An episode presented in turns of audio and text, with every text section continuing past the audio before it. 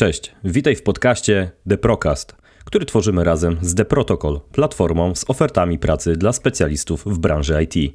Ja się nazywam Adrian Piątka. Ja się nazywam Bartosz Michalski. I zapraszam Cię do odcinka pierwszego, w którym porozmawiamy innymi o... W sumie jak szukać nowego miejsca pracy, jak już mamy jakieś doświadczenie. Na co szczególnie zwrócić uwagę i co bywa naszą motywacją podczas zmiany pracy.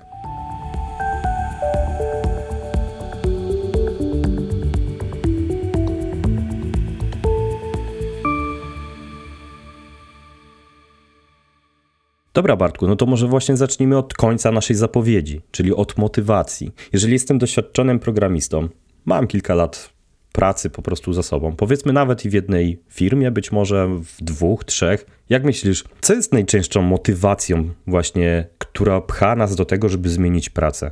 Pomijając tak zwane aspekty finansowe, dlatego że zrobiłem badanie przed tym odcinkiem wśród osób, które zmieniały robotę niestety to jest zaburzone troszeczkę tym, że są moi znajomi, ale większość z nich po prostu nie wskazywała finansowych elementów jako takich jakby, wiesz, wiodących w kontekście zmiany, tylko brak wyzwań, brak docenienia, no po prostu jakieś braki w kontekście tego, dlatego że wszyscy jednoznacznie stwierdzili takie coś, że jeżeli finansowo ta, ta wiesz, poduszka finansowa zostanie spełniona na odpowiednim poziomie, to ona się przestaje liczyć. Oni nie chcą więcej, nie chcą non-stop więcej. Tak wiesz, jak wchodzisz na przykład na LinkedIn i widzisz te rosnące gigantycznie widełki, które się same pompują. Nie.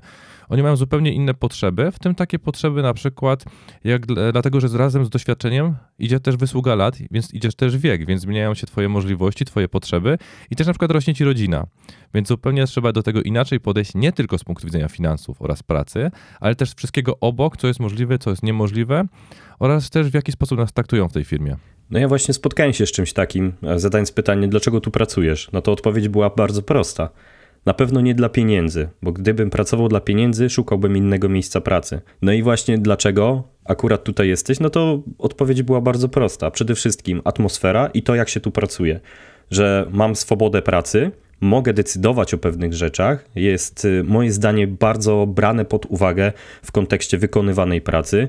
Jestem szanowany tym, co mówię i tym, co posiadam y, w swojej głowie, czyli mam jakąś wiedzę i niekoniecznie tylko chcę ją przelewać na kod, ale chcę też się nią podzielić w jakimś szerszym aspekcie. Ale też taką jedną z rzeczy, która się też często przewija, to my jako programiści nie chcemy pracować w czym? W starych technologiach bo widzimy, że nie rozwijamy się w starych technologiach i to jest jeden też z takich powodów, który bardzo często słyszałem. Nie mogę już się niczego więcej nauczyć, nie możemy nic innego wdrożyć, nie możemy wymienić technologii, czy nawet skoczyć na jej nowszą wersję, ponieważ w jakiś sposób ten biznes to ogranicza i no, nie ma takiej możliwości w tym momencie i w perspektywie najbliższych miesięcy, a może nawet i kilku lat.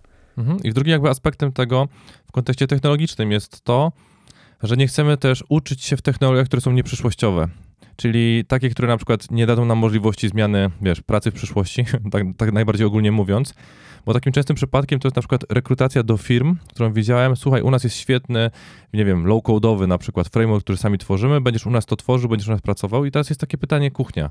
Okej, okay, a jak im to nie wypali, bo to jest startup, to czy znajdę robotę w innym miejscu, tak de facto wykorzystując te umiejętności, czy te technologiczne umiejętności, które zainwestuję w ciągu dwóch lat. Więc my tak, na, wiesz, z punktu widzenia zmiany pracy zawsze patrzymy jaką taką analizę ryzyk. I to są bardzo skomplikowane, wiesz, jakby powiedzieć, e, rozważania w tym zakresie, dlatego że my oczekujemy jakiejś stopy zwrotu. Tylko ta stopa zwrotu jest różna w zależności od tego, kim jesteśmy, jakie mamy doświadczenia. I to jest dużo bardziej skomplikowane. A problem, z którym chyba się paramy najczęściej, patrząc na, nie wiem, maile generyczne właśnie z LinkedIna, czy na wiadomości z różnych portali, to jest to, że są one kierowane jakby do pewnej grupy osób, która jest o bardzo takich wąskich, wiesz, jakby powiedzieć, oczekiwaniach, czyli na dzień dobry widełki lub ich brak, potem, wiesz, dynamicznie rozwijający się zespół i takie bardzo lakoniczne, ograniczone informacje, podczas gdy nie popatrzymy z punktu widzenia takiego, że na przykład wezmę teraz statystyki, którymi się, wiesz, posłużę i ten odcinek obejmuje tak de facto rynek ludzi doświadczonych, czyli w chwili obecnej mamy około 74,5% midów i regularów, jeżeli chodzi o ogłoszenia na portalu pracuj.pl. W przypadku seniorów, czyli osób bardziej doświadczonych, to mamy już około 19-20%. Czyli już widać, że tymi samymi ogłoszeniami, czyli kogo te firmy poszukują, chcą zaadresować około 85-90% rynku. Pozostałe to są, wiesz, tak zwani eksperci, którzy mają odjechane kompletnie w innym kierunku oraz juniorzy, który jak już nawet nawet e, na pracuj.pl można zobaczyć, że nawet w połowie 2020 roku dla stażystów, praktykantów i juniorów ogłoszenia stanowiły tylko 6,5%, czyli praktycznie rynek tego nie szuka. I ten podcast, tak de facto, właśnie jest adresowany do nich, by pokazać tym ludziom, że nie są pierwsze generycznymi ludźmi. To nie jest, wiesz, jakiś Jan Kowalski, który się wpisuje w samo centrum, tylko to jest dużo bardziej złożony proces. To ja też zaobserwowałem w ogóle rekrutując się w pierwszym półroczu tego roku 2021, że zauważyłem, że po prostu większość ogłoszeń mnie odrzuca.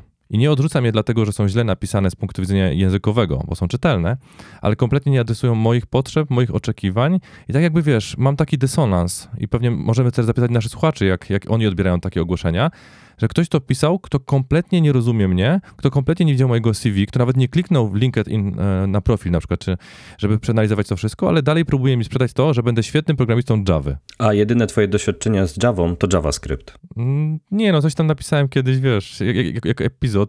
Ja bym nawiązał do tej motywacji, bo ona bardzo ładnie nam pokazała te takie ważne aspekty, które są potem dla nas istotne w kontekście tego, jak szukać tej pracy dalej. Jeżeli ja stawiam bardzo wysoko w mojej takiej piramidzie właśnie tych potrzeb, które są związane ze zmianą pracy, że musi być jakaś odpowiednia kultura w firmie, to szukam raczej organizacji, w której teoretycznie mogę spodziewać się kultury, której ja oczekuję.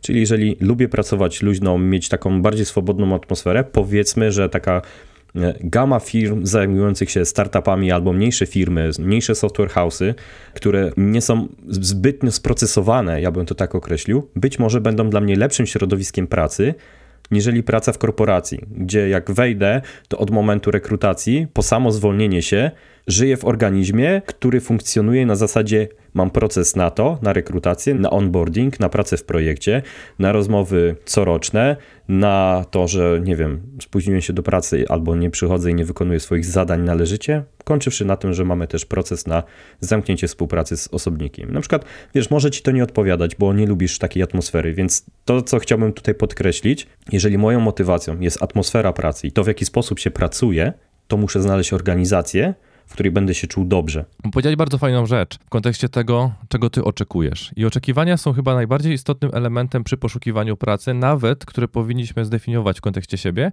zanim zaczniemy cokolwiek robić. Bo jeżeli tego nie mamy, to troszeczkę chodzimy tak na te rozmowy rekrutacyjne na chybił i trafił. Pokażę taki przykład, który był dla mnie istotny, dlatego że ja to doświadczenie zrobiłem trochę za późno w kontekście oczekiwań, a szukałem pracy, a dokładnie nowego miejsca pracy po 11 latach w jednym miejscu, czyli troszeczkę się zastałem, że poszedłem na pierwszą rozmowę i nie do końca wiedziałem, czego oczekiwać oczekiwać, więc ta rozmowa trwała godzinę, wiesz, byłem już znudzony i tak dalej, a ja już wiedziałem w pierwszych chyba pięciu czy siedmiu minutach, że to po prostu, wiesz, nie za bangla, ale przez grzeczność siedziałem. Że to nie jest to, ale było ci głupio powiedzieć, że wiecie co, może skończmy, bo nie czuję się dobrze i powinniśmy po prostu pójść dalej, każdy w swoim kierunku. Zdecydowanie tak. I przy następnym razie po prostu usiadłem sobie, spisałem, co oczekuję, od mojego pracodawcy, co ja mogę dać, co ja mogę zaoferować, co jest dla mnie istotne, czego absolutnie jak nie dostanę, to mogę wyjść. I przy kolejnych kilku rozmowach od tego zaczynałem. Słuchajcie, to są moje oczekiwania, ja chcę wiedzieć, jak wam mogę pomóc, ja tego oczekuję i tak dalej. Jak on mi mówił, słuchaj, to jest niemożliwe, to ja dziękuję bardzo i do widzenia. I skończyły mi się praktycznie rozmowy po 5-10 minutach, bo zdefiniowałem jakąś formę kontraktu, żeby dwie strony się rozumiały. Bo to, co wcześniej powiedziałeś, co było właśnie bardzo fajne, to jest to, że w pewnym momencie przestajemy być osobami technicznymi tylko i wyłącznie i nie chodzimy na rekrutacje techniczne. Wiesz, że pytają mi na przykład... Trzeci parametr funkcji filter. Tak, albo napisz mi tu teraz funkcję kwadratową, tutaj na karteczce, o Javie, o której dzisiaj wspominaliśmy wielokrotnie i pokaż mi na przykład, jakbyś zrobił tutaj DI-a, czyli takie, wiesz, abstrakcyjne pytania, silnie techniczne, pokazujące, że masz wiedzę techniczną. Ja, idąc na rekrutację, to troszeczkę teraz wyglądało tak, że chyba przez 45 minut to ja zadawałem pytania, a przez 15 minut oni mnie. I ani razu nie, nie weszliśmy na jakby poziom techniczny tylko i wyłącznie, bo oni wiedzieli, że to się da, wiesz, zrealizować, że da się nauczyć nowego frameworku i tak dalej. I to nie jest przepytywanie mnie z tego, czy mam dobrą pamięć, jak na przykład w trzeciej klasie w liceum na fizyce. Wtedy to było istotne, może. E, teraz to już jest mniej istotne. Zupełnie czego innego od nas oczekują i zupełnie czego innego oczekujemy my. Bo przekroczyliśmy linię, której chcemy być tylko i wyłącznie techniczni, a zgadzamy się na to, na przykład, żeby wziąć na siebie biznes. Dlatego jak poszukujemy pracy i mamy te oczekiwania zdefiniowane, to możemy sobie odpowiedzieć na pytanie, ok, co mi bardziej pasuje? Praca w korporacji czy praca nad produktem w startupie? A jeżeli praca nad startupie, to wiecie, też są plusy i minusy. Więc bez tych zdefiniowanych oczekiwań troszeczkę jesteśmy na takiej nie tylko przegranej pozycji, nie, nie tyle przegranej pozycji, co bardziej o tym nie wiemy, że jesteśmy na wygranej czy na przegranej. Więc warto po prostu usiąść sobie, przemyśleć to i zastanowić się po prostu nawet na głupie pytanie, gdzie czujemy się lepiej pracując. Dlatego, że wchodząc na przykład na pracuj.pl możemy bardzo szybko odsiać te firmy, które po prostu nie spełniają na tego, bazowego, tej bazowej potrzeby. A jak dostajemy maila, i widzimy, słuchaj, pracujesz w sześcioosobowej firmie i tak dalej, i tak dalej, to już wiesz, o co się zaczepić, wiesz, że to spełnia twoje oczekiwania i warto w tym momencie, słuchaj, dobra, spotkajmy się, bo ja mam dużo pytań. Bardzo dużo z takich rzeczy da się wyfiltrować, właśnie tak jak powiedziałeś, na, na podstawie jakichś takich y, pierwszych informacji, które jesteś w stanie znaleźć na temat y, danego ogłoszenia czy na temat danej firmy na wszelkiego rodzaju portalach możesz sobie wyfiltrować. Interesuje mnie tylko zdalna, czy to duże firmy powyżej 100 osób, więc pierwszy etap takiej filtracji jest bardzo szybki. Natomiast często jest tak, że pewnych rzeczy nie jesteśmy w stanie ustalić. Nie wiemy, co nas czeka. Nie wiemy, jak ta firma pracuje. Nie mamy nikogo wewnątrz, kogo możemy podpytać. I teraz pytanie, jak to weryfikować? Czy dobrym pomysłem jest po prostu napisanie maila: Ej, rozglądam się za zmianą pracy, takie są moje oczekiwania, czy może pójść dalej? I po prostu nie bać się rozmawiać, pójść na rekrutację i właśnie wtedy dopiero włożyć karty na stół. Słuchajcie, mam takie i takie doświadczenie, na tym się znam, w tym bym chciał się rozwijać, ale w tym też wam mogę pomóc, rozwiązać wam wasze problemy. Czy to jest problem, na przykład nie mamy człowieka od dotneta i potrzebujemy kolejnego człowieka od dotneta, czy po prostu masz jakieś inne kompetencje, które są niezbędne czy potrzebne w firmie. Jak myślisz, które podejście byłoby tutaj takie bo ja się z czymś takim nie spotkałem jeszcze, ci powiem szczerze. Są dwie rzeczy, które warto podkreślić w tym momencie. Nie ma idealnego momentu na zmianę pracy. I zmieniając pracę, zawsze coś zyskujemy, zawsze coś tracimy. To, jest, to są, wiesz, nie ma idealnego miejsca pracy, do którego trafimy. Więc z mojego punktu widzenia, jako osoby właśnie doświadczonej, to zawsze jest kwestia zadawania pytań. I słuchajcie, mam takie takie doświadczenie, mam takie takie obawy. Jak to adresujecie? Jak do tego podchodzicie? Czy u was występowały takie sytuacje? Czy są takie problemy? Bo jeżeli nie zadam tego pytania, na przykład, o, wezmę takie coś z umowy, że dostaję nisonizową umowę, w której jest napisane, słuchaj, masz zapłacić 200 tysięcy złotych kary, a ja chcę z nimi podpisać umowę na pół roku. Sobie szybko przeliczam, ok. Wychodzi mi to, że musiałbym zarabiać jeszcze u was 3 lata na przykład, żeby tą karę mógł spłacić, nie? I zapytasz, ok, z czego to wynika? Dlaczego tak jest? Słuchajcie, bo ja mam złe doświadczenie, że faktycznie zostałem na przykład pozwany i że w tej nowej pracy chcę tego uniknąć. I oni mówią, słuchaj, możemy się zgodzić na przykład na mniejszą kwotę, albo możecie zadać pytanie, słuchajcie, jak często tak, do takiej sytuacji wychodzi, albo co musi się zdarzyć, żeby ta kara została nałożona i tak dalej. Więc to, to jest znowu kwestia pytań.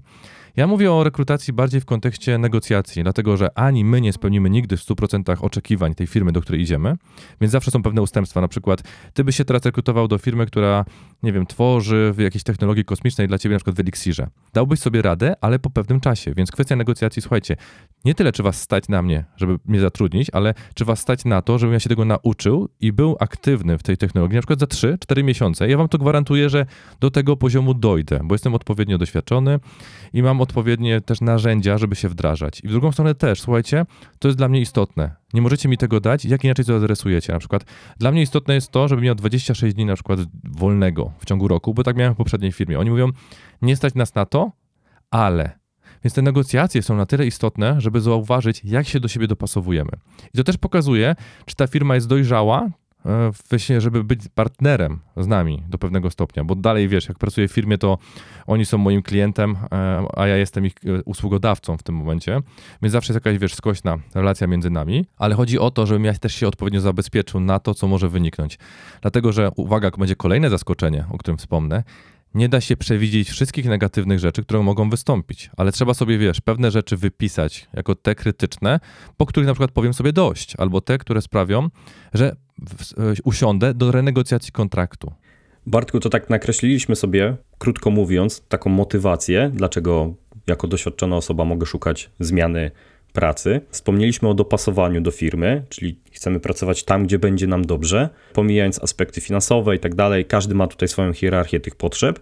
Wspomnieliśmy o negocjacjach, czyli o rozmowie, gdzie ja mówię, czego oczekuję i co chciałbym robić, i druga strona mówi dokładnie to samo, czego oczekuje i co chciałaby, żebym dostarczył. Natomiast chciałbym, żebyśmy ten podcast zakończyli takimi e, może trzema, czterema dobrymi radami dla osób, które dawno nie były na takiej rekrutacji żeby im po prostu dać taki, wiesz, input. Jeżeli chcesz iść na rekrutację, pamiętaj o tym, o tym i o tym. Ja chyba zacznę od takiego meta podejścia, czyli tak zwany punkt zero. Warto chodzić na rekrutację. Jednym z powodów, dla, dla, których warto po prostu pójść na rekrutację, to żeby określić, czego ludzie oczekują, jakie są wymagania, jak wyglądają te rekrutacje, a po wtóre, żeby zrozumieć, jaka jest nasza wartość rynkowa, czyli czy to, co oferujemy, jest w ogóle aktualne, jaka jest nasza cena, bo jak będziemy w jednym miejscu pracy i to będzie jeszcze pierwsze miejsce pracy, to jest takie podejście troszeczkę, czy tam jest takie pojęcie, które usłyszałem kiedyś w Skrzebeł Chatów, czyli dla którego wychowankowie odchodzili z klubu, dlatego że wychowanką klubu płaci się najmniej, czyli za transfery, przejście do nowego miejsca, tak samo jak na przykład w przypadku telefonii komórkowych w Polsce, dostaniemy premię, ale też możliwości rozwoju, które w aktualnym miejscu nie mieliśmy, bo troszeczkę budujemy e, standardy czy szablony w miejscu, w którym pracujemy, z których strasznie nam trudno się po prostu wykopać, więc warto pójść, warto rozmawiać, warto przetrenować, nawet jak w 100% nie jesteśmy pewni, że chcemy zmienić pracę, bo żeby zobaczyć, co oferuje nam rynek. To ja dodałbym od ciebie przygotowywanie się na rozmowę. Jakkolwiek by to nie zabrzmiało, ale mam taką historię związaną jeszcze z czasami szkolnymi. Jeżeli idziesz na egzamin, jakikolwiek, sprawdzian, bardzo rzadko zdarzało mi się go napisać dobrze, bez wcześniejszego przygotowania się, nawet przypomnienia sobie podstawowych aspektów.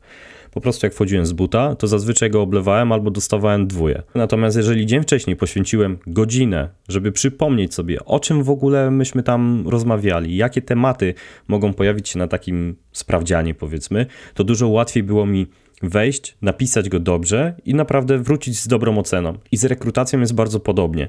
Jeżeli przyjdziemy na rekrutację nieprzygotowani, to czasami zdarzy się nawet, że na najbardziej błahe pytanie nie jesteśmy w stanie odpowiedzieć. Dostaniemy pytanie, wiesz, może nawet nie techniczne, ale pytanie bardzo otwarte, powiedzmy miękkie, albo pytanie, ile chcemy zarabiać, a my nie będziemy w stanie nawet powiedzieć, ile my chcemy zarabiać. Z tego wynika taka fajna rzecz, że w rekrutacji my nigdy nie jesteśmy stroną bierną, a przynajmniej nie powinniśmy być stroną bierną i powinniśmy od razu swoje najbardziej istotne rzeczy wyłożyć na stół i powiedzieć, na czym nam zależy. To jest to element przygotowania, bo nie tylko się przygotowujemy technicznie w kontekście tego, co jest wymagane, ale także wiesz, merytorycznie pod kątem, dobra, nazwę to umiejętności miękkich czy innych rzeczy, więc warto o tym powiedzieć i też warto pytać w momencie, w którym nam coś nie pasuje, mam jakiekolwiek wątpliwości. To nie jest tak, że tam osoba rekrutacyjna czy tam rekrutująca przychodzi i ona ma za zadanie, słuchaj, muszę zadać ci wszystkie 148 pytań i dopiero potem możesz iść do domu. To nie jest liceum, to nie są studia. Tutaj mamy po prostu rozmowę, której celem jest e, tak de facto ustalenie, czy wy do siebie pasujecie, bo jest takie przysłowie, to największy jest ambaraz, żeby dwoje chciało naraz, nie? I może być tak po prostu fatalnie, że oni chcą, bo są zdesperowani, ale oni wam nie pasują, ale wy jesteście zbyt grzeczni, nie chcecie powiedzieć, więc warto czynnie brać udział w rekrutacji, przerywać, pytać i kończyć, nie bojąc się faktycznie, bo dlatego, że najbardziej istotnym jest tutaj do podkreślenia, to jest was czas, który wy im oferujecie, za który oni wam nie do końca jeszcze teraz płacą, ale nie warto go e, marnować, bo chcecie być zbyt mili. Warto po prostu uciąć w momencie, w którym wam coś nie pasuje, w którym wiecie, że to nie pasuje, na przykład z punktu widzenia kulturowego, ewentualnie po prostu dopytać, bo często widziałem takie coś w kontekście ogłoszeń, to co mówiłem wcześniej Adrianowi, że widzę dużo rzeczy, takich wiesz, powielanych, jakby był jakiś, nie wiem, generator ogłoszeń na LinkedIn, który zostaje wysyłany, podczas gdy czasami po drugiej stronie się okazuje, że są bardzo mili ludzie, którzy nie potrafili tego napisać, mały startup, który się po prostu zainspirował i 20 minut rozmowy z nimi dało mi więcej niż czytanie tego maila czy tej wiadomości na LinkedInie. Ja bym jeszcze dodał do tych pytań, że czasami jest tak, że zapomnimy o coś zapytać, albo po prostu nie wpadliśmy na takie pytanie podczas rozmowy. Ja bym tu jeszcze y, chciał zaktywizować, że jeżeli faktycznie po rozmowie coś ci się przypomniało, nie masz jakiejś odpowiedzi, żeby odezwać się mailowo, telefonicznie i zadać te pytania. Bo lepiej dostać odpowiedź niż zastanawiać się, a kurczę, ciekawe jak to wygląda u nich, nie? Albo ciekawe jak ma się sprawa taka i taka. W momencie, kiedy faktycznie myślimy o zmianie pracy i ta niewiedza może decydować o naszej decyzji, to zdecydowanie polecam po prostu podpytać, nawet po rekrutacji. I takim kolejnym jakby punktem, który mógłbym wam poradzić, to jest to, żebyście popatrzyli na siebie jak na produkt.